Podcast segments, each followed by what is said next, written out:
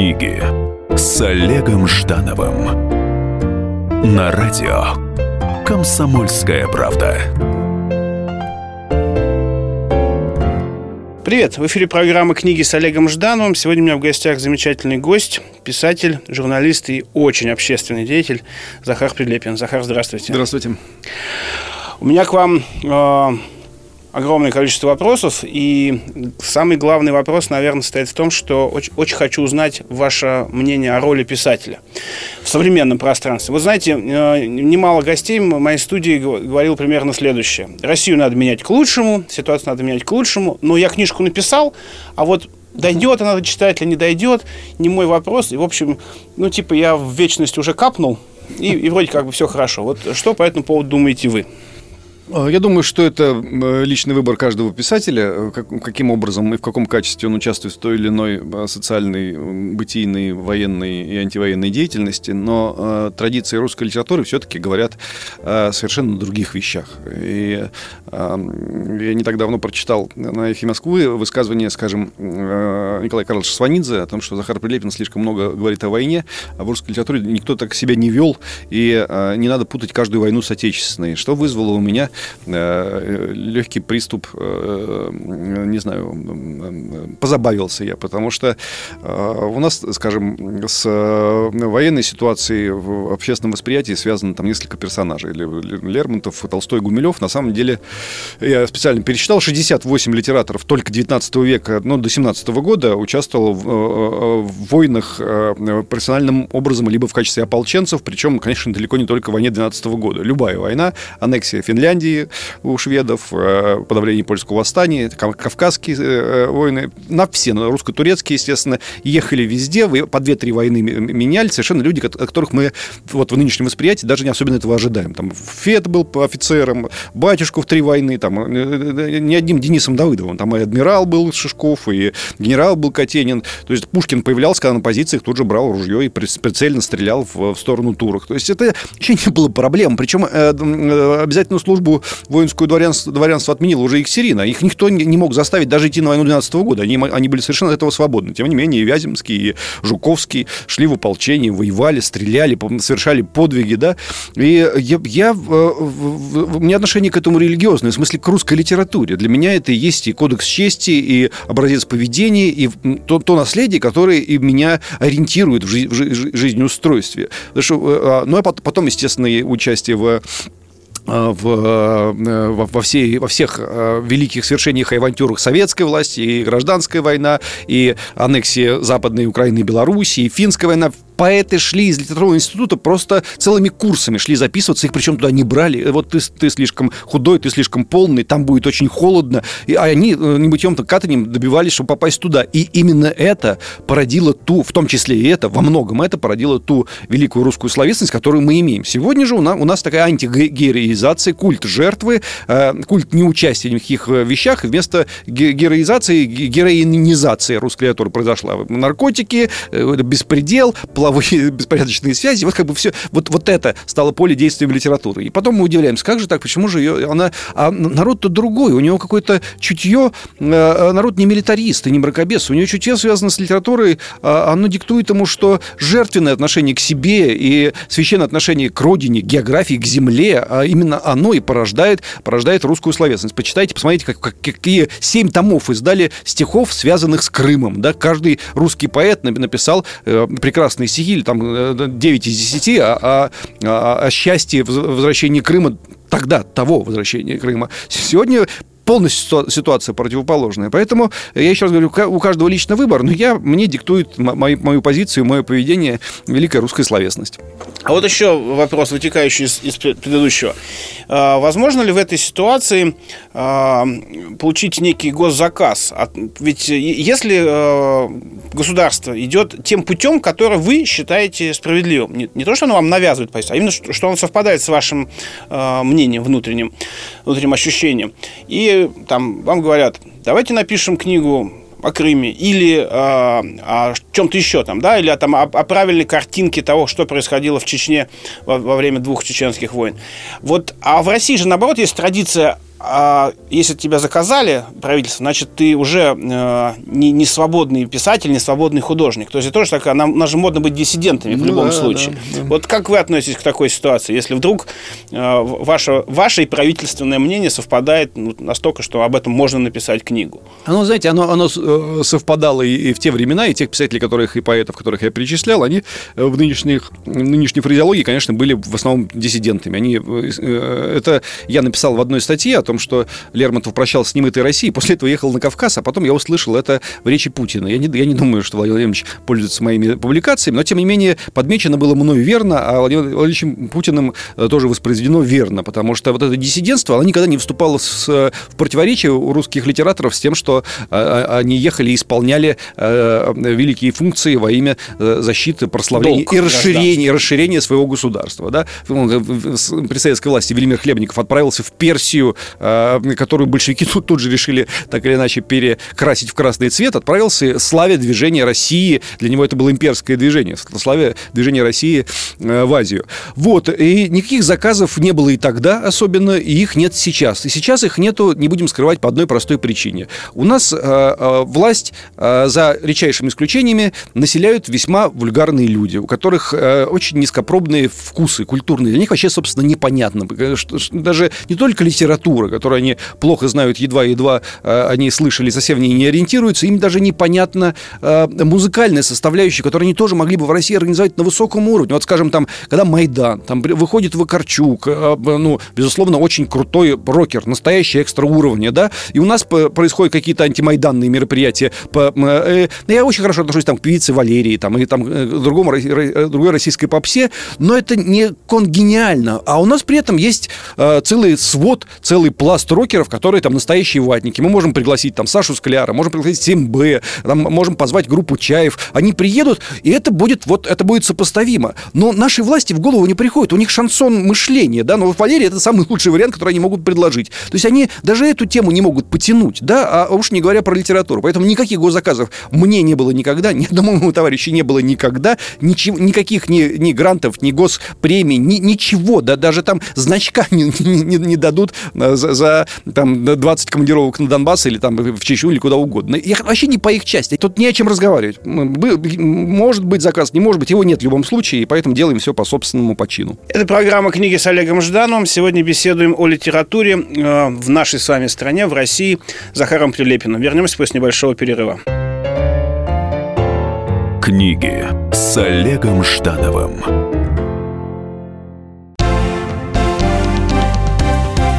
Здравствуйте, я Евгений Беляков, заведующий отделом экономики газеты «Комсомольская правда». Я знаю почти все об экономике страны, личных финансах и время от времени даже играю на бирже. Но у меня нет миллиона долларов. И я очень хочу его заработать. Поэтому каждую неделю в прямом эфире я буду общаться с тем, кто смог стать богатым и знает, как сделать богатым меня и вас. Встречайте новый проект «Миллионеры». Каждый понедельник в 3 часа дня только на радио «Комсомольская правда».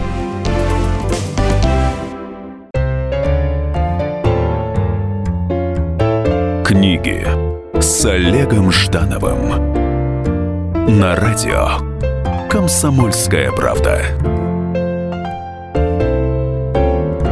Привет, это книги с Олегом Ждановым. Сегодня беседую с Захаром Прилепиным о литературе и о судьбах нашей с вами страны.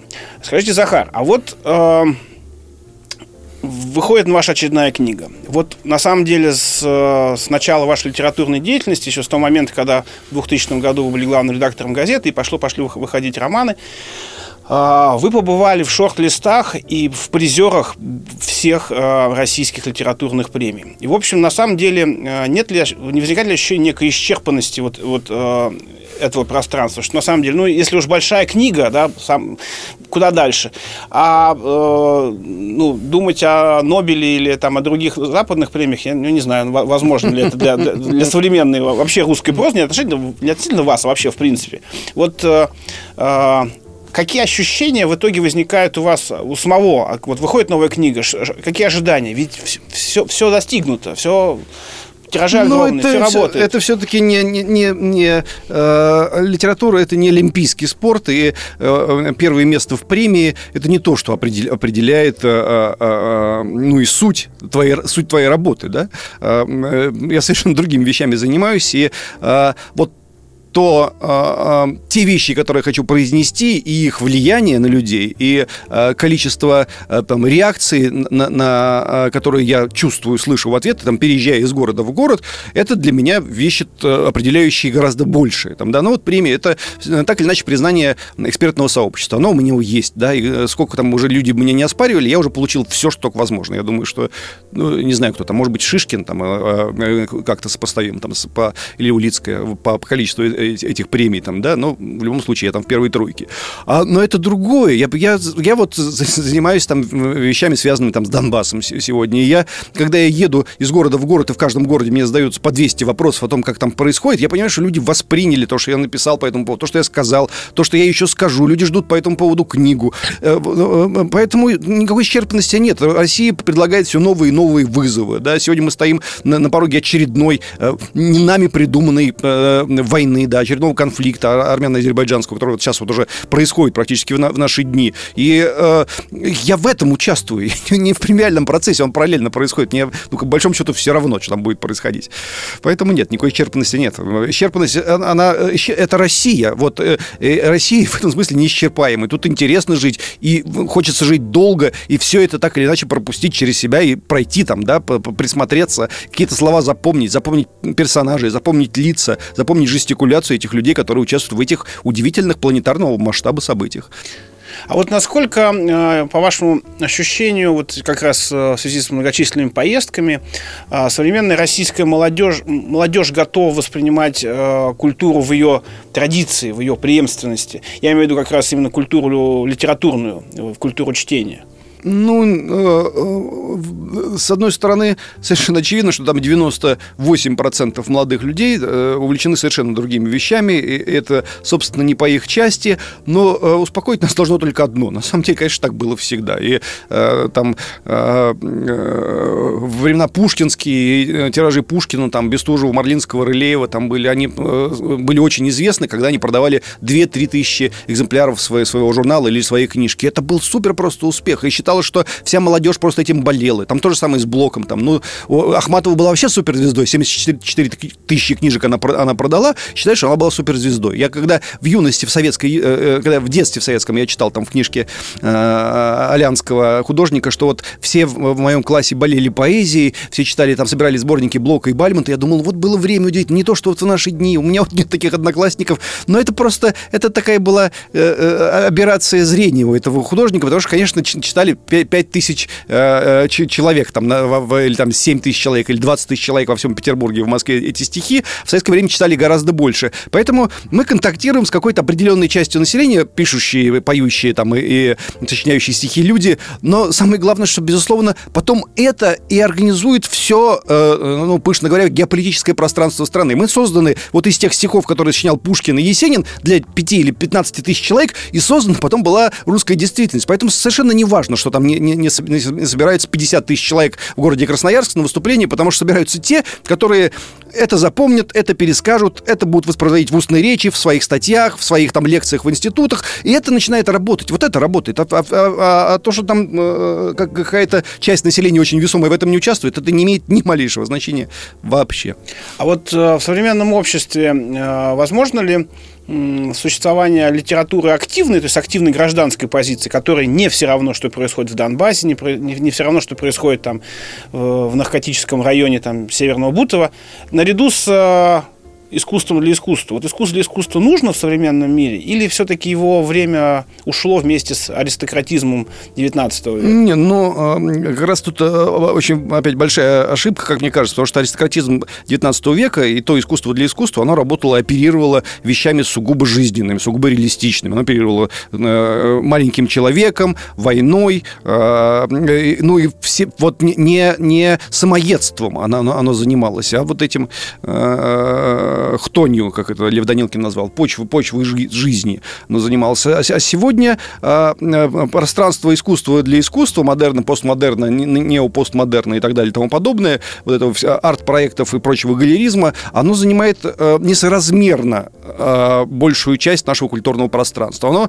Оно, и оно воспроизводится, и оно само себя кормит, оно само себе вручает премии, и это как бы самодостаточный мир, само себя удовлетворяющий, да, и как раз людей, которые вот занимают там позицию схожую с моей, там, да, их как раз по пальцам пересчитать, это очень малая часть э, э, литературного сообщества. Я вот перемещаюсь там по городам России, я там за год проезжаю там 100-120 городов, они говорят, что, Захар, большая проблема, потому что люди в, в каждом городе, вот там так называемом провинциальном, провинциальном, они хотят приходить, они приходят, собираются полные залы, но говорят, нам позвать некого, мы зовем вас, зовем потом Шургунова, и потом зовем там, ну, условно, Мишу Тарковского. И все, история заканчивается. Приходится уже вот... Э, и дело не в гонорарах. Дело вообще не в гонорарах. Дело ни в чем. Люди готовы за бесплатно поехать, но э, количество литераторов, которые говорит э, те вещи, которые люди хотят слышать, которые они сами не успели сформулировать, которые могут вот этот какой-то сформулировать как, какие-то вещи важные для людей, оно, оно в России весьма ограничено. Это, это вот система, которая, она у нас ну, не, вот тут, тут мы проигрываем, конечно. Даже начало 20 века и постреволюционной поэзии, когда было гораздо больше людей вовлечено во всю эту историю. А вот почему так произошло? То есть это вот 90-е годы. Те, те, вот эти 20, 20 лет э, коммерческого да. шоу-бизнеса? Это не коммерческий шоу-бизнес, это тот другой момент. Это отрицание... Оно понятно, как это появилось. Отрицание пафоса, отрицание э, патетики, отрицание э, искусства, отрицание вообще люб, любой, любых серьезных вещей. Ни о чем нельзя говорить всерьез. Все э, э саркастично саркастично, все иронично, все э, смехоподобно, э, ну, как бы не надо париться. Вот это, вот это, это и стало э, вот этим незримым э, пространством существования, в том числе и литературы, да, и поэтому позволить какие-то вещи, там, что, вот как у Есенина в стихах, я люблю Родину, я очень люблю Родину, и никто не, не способен сегодня произнести, у людей сразу трещина пойдет через все лицо, потому что так нельзя, надо как-то, э, вообще про это не надо говорить, э, вообще, что ее любить вообще, ну, не знаю, как там это все это объясняется, этого нет, да, уж не говоря там о, о традиции э, э, Державинской или Тредяковской, когда, человек просто реагировал напрямую на какие-то события. Вот сейчас Кушнер написал стихи на, присоединении Крыма. Прекрасно, слава богу, что один из крупнейших поэтов и друг Бродского вот, вот отреагировал так. Вот. А, а, а в, цел, в целом этого нет. И а, для колоссального количества молодых людей, которые, конечно же, внушаемые, конечно, они глиняные, конечно, из них можно все лепить, которые ощущают себя, ну, вот, как бы просвещенными, трендовыми, там, буржуазными, ну, как бы продвинутыми, как это сегодня называется. Для них вот это э, образ поведения кажется, ну, э, правильным, что вот ничего, ничего, ничто не всерьез, ничто не все, не надо вот этого, вот, вот этого все нагонять, потому что все это фигня, не надо, э, надо нагонять, все всерьез, да, вот жизнь, смерть, Бог, и все эти э, э, семь нот, знаете, что означают там, до, до ми, да, да, да, да, вот это вот все эти ноты, да, э, Господь, небеса, Млечный Путь, все это существует, и только ради этого мы и существуем, а не ради того, чтобы кривить ухмылку на лице. А есть ли шанс э, ситуацию изменить, изменить эту пропорцию? И каким образом это можно сделать? Ведь, ведь как за... сейчас невозможно человека заставить читать что-то. Это да. же не... И даже с собственными детьми ты, ну, ну, я, я со своим сыном тоже вот веду незримый бой о том, что, ну, чтобы он э, читал и ну, не только описание компьютерным играм, это тоже большая проблема. Ну, э, огромная многоплановая разноуровневая работа. Во-первых, конечно, она государственная работа, потому что э, государство в целях самосохранения сохранения должно понять, что нация, ну, как какие-то образцовые ее персонажи, желательно, чтобы было миллион, полтора, два, три, а лучше 15, чтобы они воспринимали мир э, через э, текст, художественный текст, э, текст поэтический, потому что выигрывают в конечном итоге народы с великой культуры, с, с э, великой, с своей героической песней, которую они помнят всем народам и, и которую они способны воспроизвести. Э, и, когда, когда они это поймут, они, они организуют супер-мега-процессы, где оби, будут объяснены такие вещи, вот такие вещи для, для всех, что это модно, это тренд, ты правильный и ты конкурентоспособный, если ты можешь читать, можешь прочитать текст, написать текст, объяснить текст, пересказать текст. Это люди, которые определяют жизнь человечества. Поэтому это, эти процессы, они, они будут, э, будут длиться я не теряю надежды. В эфире программа «Книги с Олегом Ждановым». Сегодня беседуем с Захаром Прилепиным о России и о литературе. Вернемся после небольшого перерыва. Книги с Олегом Ждановым.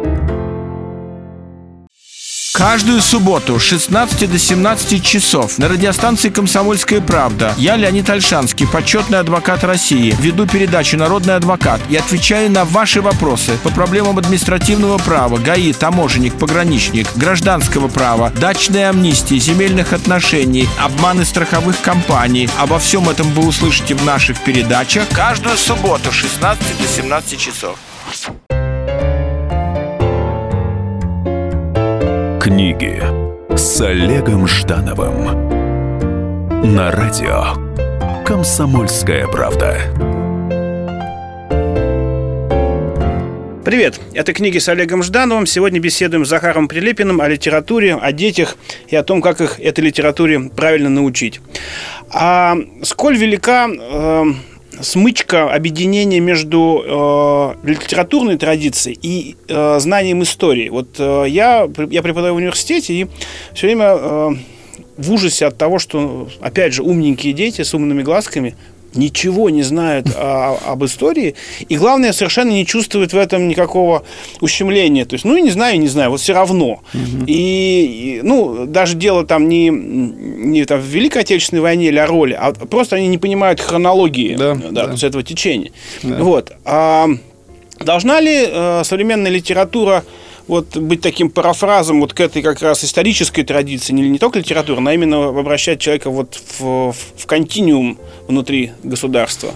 Это э, э, проблема а, связанная еще и с тем, что современного человека приучили к высокой степени самоуважения молодого человека, потому что э, миллион раз была воспроизведена, воспроизведена фраза о том, что мы живем век информации. И как-то люди, они реально уверенно убеждены в том, что они знают столько, сколько диковатые люди из 75 -го года или тем более из 17 века, они не знали. И это э, не то, что а, а, ошибка, это самая колоссальная ошибка нашего времени. Есть такая замечательная фраза одного французского философа, мы знаем все больше и больше, а все меньшим и меньшим. Вот это безумные мегабайты информации, которые человек потребляет, которая на самом деле абсолютно хаотична и не делает никого интеллектуалом. Просто, ну, миллионы часов, там, 100 тысяч часов, проведенных в интернете, не сравнятся с прочтением просто собрания чтения Достоевского, там, который можно прочитать за месяц, да. И человек просто выходит просто на другой уровень совершенно сознания действительности, интеллекта и всего остального. Почему еще в этом смысле важна русская литература? Это Вадим Кожнов сказал, замечательный историк и филолог. Он сказал, что он, когда писал историю России, он сказал, что Э, в каждом томе истории России у него будет отдельная глава о истории русской литературы, потому что история русской литературы это и есть история России тоже. Не только потому, что она описывала те или иные исторические события и шла так параллельно, может быть, с некоторым запозданием, там, да, как «Капитанская дочка» или «Война и мир», там чуть на 20 лет назад она описывала события, а, а, а, а и потому, что сама словесность, она сама по себе являлась историей России как таковой, да, и а, а, тут я не знаю, как должна или не должна, но это просто, это нормальная функция литературы а, воспринимать время, описывать время, предсказывать время, э, опережать время или нагонять время. Да? Вот э, ответ таков. А... Есть ли какое-то ощущение, э, ну, некий прогноз, вот, как будет развиваться наше культурное пространство в ближайшие вот эти 20-30 лет?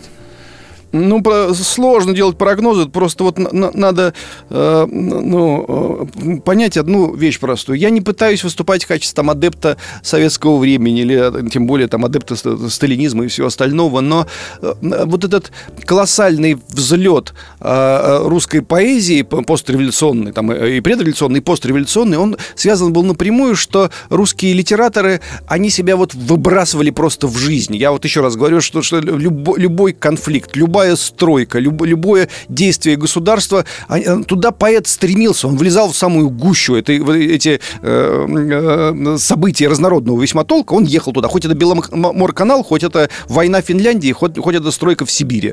Э, ехал туда, куда-то, может быть, не стоило ехать, куда-то стоило, в любом случае он туда себя бросал в эту жизнь. А сегодня ситуация обратная, он себя выбрасывает из жизни, он, он как бы изначально возвышает себя над ней, и до тех пор, пока молодые люди, которые занимаются литературой, не поймут, что э, этот путь, он тупиковый. Это путь только бесконечного взращивания все презрения к этому, к этой черной кости, к этому быдлу, который не, не понимает твой, твои, твои возвращение в народ. Оно неизбежно. Если это случится, если это произойдет на примере 10-15 человек, это уже более чем достаточно. Как появилась почвенная литература там в, в советские времена, Шукшин, Белов, Астафьев, Распутин, это все, это целый колоссальный пласт. Литература 1912 года, колоссальный пласт. Офицеры Отечественной войны, колоссальный пласт. Вот надо совсем немного людей. Вот этих людей найти, выцепить и объяснить объяснить им, да, остальные пусть как хотят. Поэтому, если они появятся, то все будет замечательно. А как же их найти? То есть это все-таки какие-то, может, литературные гранты, может быть... Они сейчас должны нас услышать. Молодой человек, который думает делать бы жизнь с кого, пускай он делает его с Бестужева Марлинского. Вот и все. Вот так это делается. Делается это через войну, через тюрьму, через жизнь, через свободу, через преодоление. Литература — это не дар. Э, не, не то, что дар твой личный, не то, что тебе подарили, а это всегда преодоление, это всегда трудности, и ты потом приходишь, ты приходишь уже в доспехах и приходишь уже с добычей после этого в жизнь, вперед в жизнь. Но современное поколение в огромном своем количестве, конечно, увлечено э, фэнтези, э, и вот таким довольно бессмысленным фэнтези, без глубоких идей, там, да. Брэдбери или Айзека Азимова. И меня вот поражает такая штука, что я вот веду литературные курсы, и когда детишки пишут 9-12 лет рассказы, ни одного русского имени. Они всех героев называют Джон, Джек, там, да. Кэролайн там, и так далее. То есть это вот недавно, да, а, АСТ же выпустил книжку девчонки из Астрахани про, про э, отношения с родителями 50 дней до самоубийства. Она и то американским псевдонимом воспользовалась 16-летней девочкой из Астрахани, да, да. которая ничего о мире, кроме как-то по телевизору, интернету не знает. Да. Вот а, меня очень волнует вопрос, как создать патриотизм не, не грубый, не шапкозакидательский на уровне именно семьи. Вот, то есть вот, э, ну, понятно, что мы расскажем про деда воевавшего, там, да, у меня, у меня, у меня отец герой Советского Союза воевавший, там, вот. То есть, но э, это один момент. А вот все-таки какая-то система воспитательная должна быть на таком да, первичном уровне. Все же начинается в любом случае с семьи. Ну, вот что вы по этому поводу Да, думаете? из семьи, конечно, но надо, знаете, помнить эту фразу э, католического священника, который прослужил всю жизнь в одной деревне, и спросили, что он думает о человечестве. Он сказал, взрослых людей не бывает. Он сказал, потому что ну, не надо передоверять родителям. Не, не, не стоит. Мы сейчас, тем более, вообще мы растем, взрослеем очень медленно, да, когда писал Пушкин, да, вошел старик 40 лет, это же не, не про меня все, все 40-летние друзья, все подростки. 9 десятых из них даже детей не имеют. Поэтому передоверять не надо. Это, конечно, колоссальная государственная программа, связанная в том числе со всеми носителями, медианосителями. Потому что, конечно, в этом смысле мы тупо проигрываем американцам. Почему иностранные имена? Потому что вот у нас офицеры сейчас. Сейчас у нас колоссальное количество военных персонажей, которые прошли подряд несколько военных конфликтов. Не будем называть их, они, они, они общеизвестны. Есть ребята, которые совершали вещи совершенно немыслимые. Там любой Голливуд просто, тем более он не просто плачет как Голливуд, а он плачет, потому что мы в локальных конфликтах, переигрываем американцев. Наши Вани и Сережи, они обыгрывают их сейчас вот в этих локальных точках. Это совершенно удивительно, но мы ни на одной обложке за последние два года э, э, глянцевых журналов не появилось ни одного ни, ни, офицера, ни ополченца. Мы могли бы сделать из этого суперперсонажа. Уже люди бы, дети бы смотрели, понимали, что я хочу быть похожим вот на этого, там, на Захарченко, на Моторолу или на такого-то офицера, там, который сделал 200 боевых вылетов и, и, и вернулся, как ни в чем не бывало. Вот мы это просто полностью, полностью сливаем. Это сливает причем и государство, и Минобороны. У нас как бы такой когнитивный диссонанс государства. С одной стороны, мы все это делаем, с другой стороны, мы живем в мире цветущего гламура, где, где люди, в лучшем случае изображающие героев, э, являются образцами для поведения молодых людей. Но у нас есть такой пласт натуральных персонажей, которые вот сегодня здесь и сейчас, что мы можем ими пользоваться. Мы ими не пользуемся просто наиактивнейшим образом. Поэтому, ну, пока не делает это государство, конечно же, э, так у нас 86% в стране э, ватников и патриотически угарных жителей, ребят, давайте -то дома это делать и как-то дома детям это, это объяснять. Давайте смотреть старые советские фильмы, давайте, чтобы дети, дети это так или иначе восприним, воспринимали. А, а, ну, у нас это, знаете, это даже не только в сфере литературы или там медиа, это даже в шоу-бизнесе. Меня очень смешит, допустим, что если в клипе, скажем, Филиппа Киркорова, Филипп Киркоров сидит в тюрьме, он обязательно сидит в американской тюрьме. Вот Филипп Киркоров сидит в американской... Почему ты не сидишь в русской тюрьме, Филипп Киркоров, в своем... Э, потому что вот Василий Макарович Шукшин, посадивший сам, сам себя, Василий Макарович Шукшина в колени красный в тюрьму, вот он как бы и, и дало вот это ощущение того, что да наш, наш зэк просто круче всех любых зэков просто на свете. Он порвет их, уж не говоря про нашего солдата. Это мы могли воспроизводить в советские времена совсем недавно. Надо вспомнить, это, это не так сложно. Давайте мы, мы какой-то элемент самоуважения к себе опять проявим. У нас все есть для этого. А, кстати, вот э, очень с вами согласен, потому что недавно читал а, по-английски текст, описывающий, какую роль на американское общество произвел фильм «Рэмбо», потому что им очень в тот момент понадобился образ врага, и Рэмбо эту ситуацию совершенно четко отразил, и куча людей пошло за Сильвестром Сталлоне как за, за неким образом. То есть это была... Э, они решали свою внутреннюю задачу, а не внешнюю, там, да, как, как про это иногда говорили да. критики, что типа против нас, когда вот Рэмбо в Афганистане, там, да, на самом деле у них совершенно четкая история. А кто, кроме военных, может стать таким героем, по вашему мнению? Ну, вот военных совершавших да, какие-то... Да не, ну, конечно, у нас не, нету не только военных. Это я, я не, не, не, не настаив... очень яркий пример настаиваю на том, чтобы это было милитаристично. Это, это э, у нас человек труда вообще исчез из, из, из сферы литературы. У нас 99% литературы не оперирует крестьянами. Вот у, у Сенчина есть повесть о том, как э, реальная история, когда человек расчищал э, площадку для, для э, авиационную, для посадки самолета, на которой уже 30 лет не садились самолеты. И потом однажды самолет начал э, э, э, падать, да, и он увидел эту площадку, которую 30 лет для него кто-то расчищал. И он сел. Вот это вот подвиг, вот этот человек, да, он может быть национальным героем вполне. Таких много. В эфире программа «Книги» с Олегом Ждановым. Сегодня беседуем с Захаром Прилепиным о русской литературе. Вернемся после небольшого перерыва. Книги с Олегом Ждановым. С ним было клево и зимой, и летом. При его виде у рыб дрожали плавники. Но он куда-то исчез, и мы остались совсем одни. Ну, ну, ну, ну, на себя или на баржу? Я не знаю, не знаю, я не знаю! И когда мы уже отчаялись победить в неравной схватке с рыбками, он вернулся. Рыболов Антон Челышев. Снова на радио «Комсомольская правда». Слушайте легендарную и успевшую стать народной программу «Рыбалка». Каждое воскресенье в 6 вечера по московскому времени.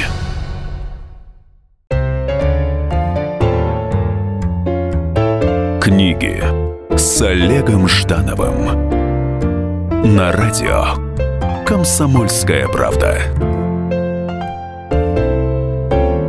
Привет, в эфире программа «Книги с Олегом Ждановым». Сегодня беседую с Захаром Прилепиным о русской литературе, о ее прошлом, настоящем и, надеюсь, будущем. А, нужно ли для современного поколения искать новую форму, ну, что ли, разжевывать какие-то э, глубокие традиционные ценности, чтобы стало им понятно. Ведь э, я наблюдаю ситуацию, когда истовая тетенька в, преподает на с филологическим образованием, конечно же, преподает Достоевского в школе, она несет его очень того, и он на современные мальчишеские девчачьи мозги не ложится. Ну, нужны ли какие-то новые подходы, новые соусы, что ли? Да, ну, я думаю, что э, не, не, не надо вот оперировать конкретной учительницей, там, может быть, несколько с архаичным подходом, но на самом деле ничего нет в русской классике такого, что не, не было бы понятно. Это экранизации, мега успешные экранизации братьев Карамазовых, Мастера Маргариты и Тихого Дона, кстати, который побил все, все рейтинговые рекорды. Понятно, что люди все это воспринимают на раз. Там те же самые проблемы, все то же самое. И когда начинают объяснять, там, вот непонятно, там, почему там, там э, какие-нибудь там большевики или там дворяне, все понятно. Все это ерунда. Если мы понятные э, безумные миры с, с этими с, андроидами там и трехголовыми какими-то там существами в этом фэнтези э, и понять «Властелин колец» как свой родной мир, что ж они там-то не поймут. Все они поймут. Не надо, не надо э, как бы недооценивать молодых людей. Поэтому через кинематограф, конечно, это, это колоссальное средство адаптации, и тут должна работать большая государственная программа на экранизацию классики. В Советском Союзе ее не было, потому что и так много экранизировали. Все в очередь стояли. Сегодня должна быть такая программа. И поменьше надо снимать все, все этой про голливудской хуже, чем Голливуд чепухи, и побольше снимать классики, потому что я просто по рейтингам книжным знаю прекрасно, что вот ты выпускаешь новую книгу, вот она на вершине продаж, и тут появляется новая экранизация, и тут же тебя побивает Достоевский. Достоевский побивает и меня, и Акунина, и Улюцкую вместе, вместе взятых. Кажется, что все прочитали же, на самом деле нет. Миллионы людей идут после экранизации, идут и покупают. Вот это, это самое идеальное средство адаптации. Есть ли какая-то э, мечта у вас, как у писателя, выйти, ну, то есть создать нечто совершенно не похожее на э, Захара Прилепина существует? Существующего, на существующие книги, на существующую... Да не, ну мечты такой нет, это же все органично должно порождаться. Это вот тоже к предыдущему вопросу. Вот надо ли как-то что-то такое сделать для молодого человека, чтобы ему было понятно. Это, ну, это все одноразовое действие. Вот ты сделал что-то для него, что ему более понятно, он один раз этим попользовался.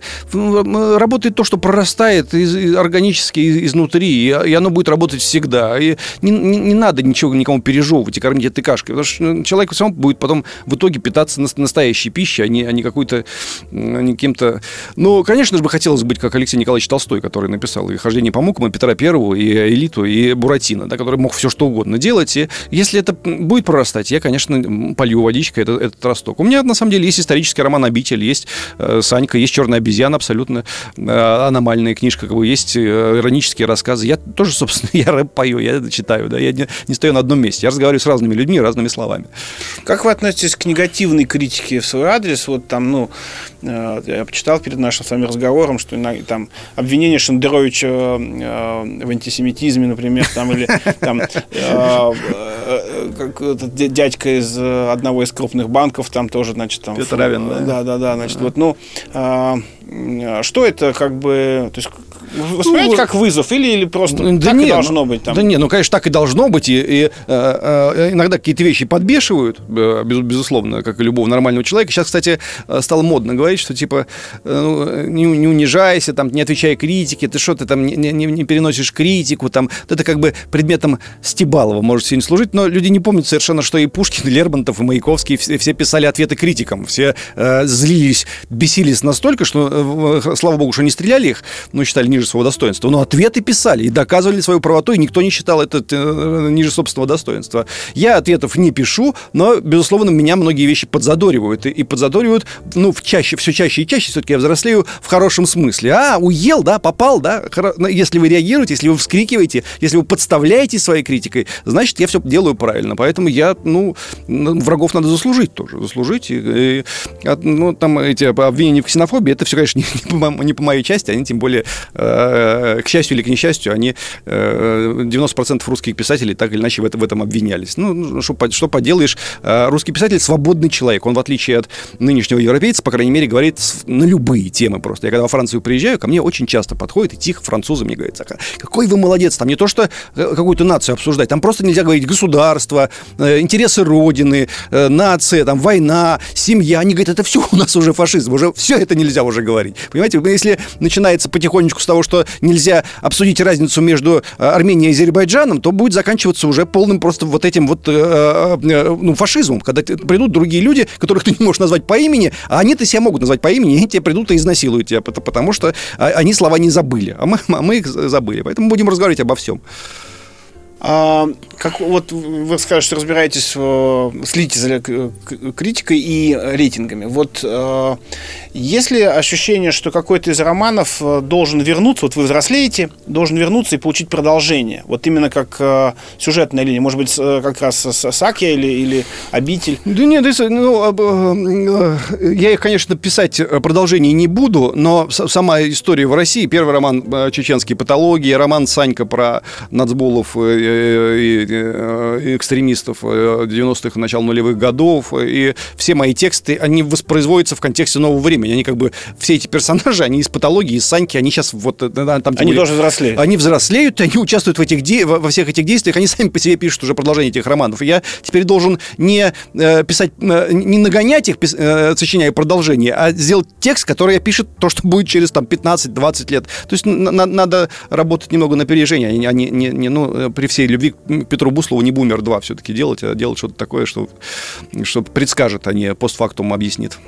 А как вы относитесь вот к тоже такому распространенному веянию а, а, при каждом удобном случае говорить о том, что в России никаких перспектив нет. Ну, это судьба России. Да, такие слова, видимо, в России они должны всегда звучать. И, э, ну, там э, хорошо, что там э,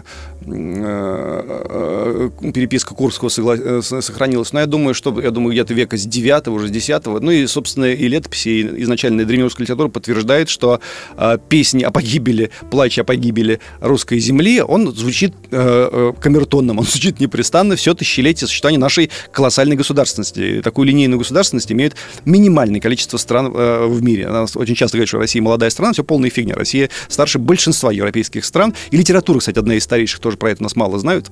Лихачев еще подметил, что русская литература старше немецкой и французской. Никто про это не знает совершенно. Вот, и, поэтому э, э, говорят и говорят, пусть, пусть говорят. И э, этот, эти слова, они в итоге вот, вот это чувство преобразовываются, э, которое Бабель э, сформулировал, гибельный восторг, а потом про это еще спел, спел Высоцкий. Вот мы с этим гибельным восторгом... Мы пропадаю, все, пропадаю. Пропадаем, мы всем пропадаем, пропадаем. Земля русская гибнет, гибнет, но она при этом как тесто, она ширится, вспухает, и а, как это про Леонова, прозу Леонова говорил Распутин, откусишь кусок и полный рот нажуешь. И это наше, наше предгибельное состояние, оно нормальное. Для того, чтобы зрение обострялось, чтобы слух работал, чтобы краски видел все.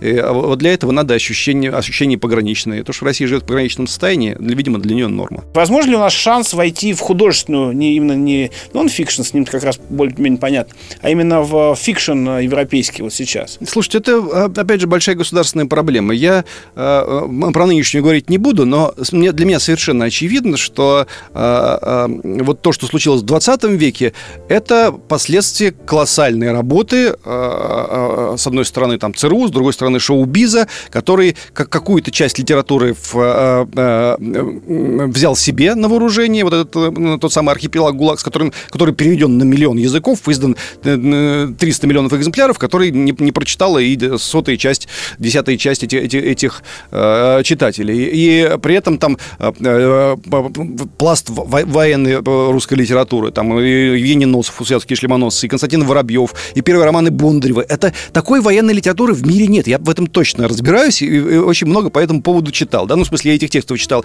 Даже ну, у немцев ее нет, и нет и у французов, и у итальянцев, ни у кого нет такой литературы, но ее не восприняли, потому что колоссальное противостояние держав, то состояние России, которое имела в 20 веке, она не имела никогда, и в этом смысле многие вещи были просто отодвинуты. Они, они отодвигаются по сей день, потому что надо честно давать себе отчет, что, скажем, Лимонов персонаж мировой литературы, безусловно. Это ну, вполне конкурирует с Битниками, с Миллером, с, там, с кем угодно, с Буковским, по то есть это э, соразмерная фигура. Но его там не переводят на Западе. Но э, переводили тогда еще в 80-е годы, там в смысле 70-е годы, пока 80-е, да, пока считали, что он антисоветский и все такое. Сейчас, да, пока он борщ ел на балконе. Пока он борщ ел на балконе, да. Потом все это выметено. Я в, в Германии, где продали 200 тысяч экземпляров книжки про Лимонова Каррера, говорю, а почему Лимонова не сдаете? Он говорит, мы не будем, потому что он фашист. Я говорю, как фашист, вы ничего не знаете про него. Это как я Пастернака не читал, но осуждаю. Это ну, а, просто не, не воспринимается колоссальная часть литературы. И, как бы воспринимаются плохие новости из России. Только в этом контексте. Это надо преодолевать какими-то другими методами, да, э, э, какими, я не знаю. Но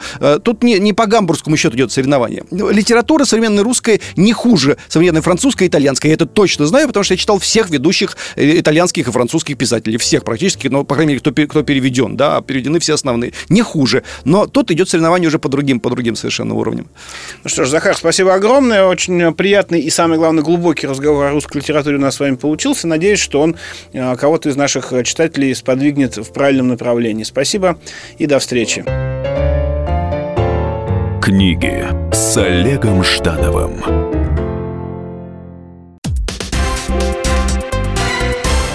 Все проблемы ему по колено. И по пояс любые критики.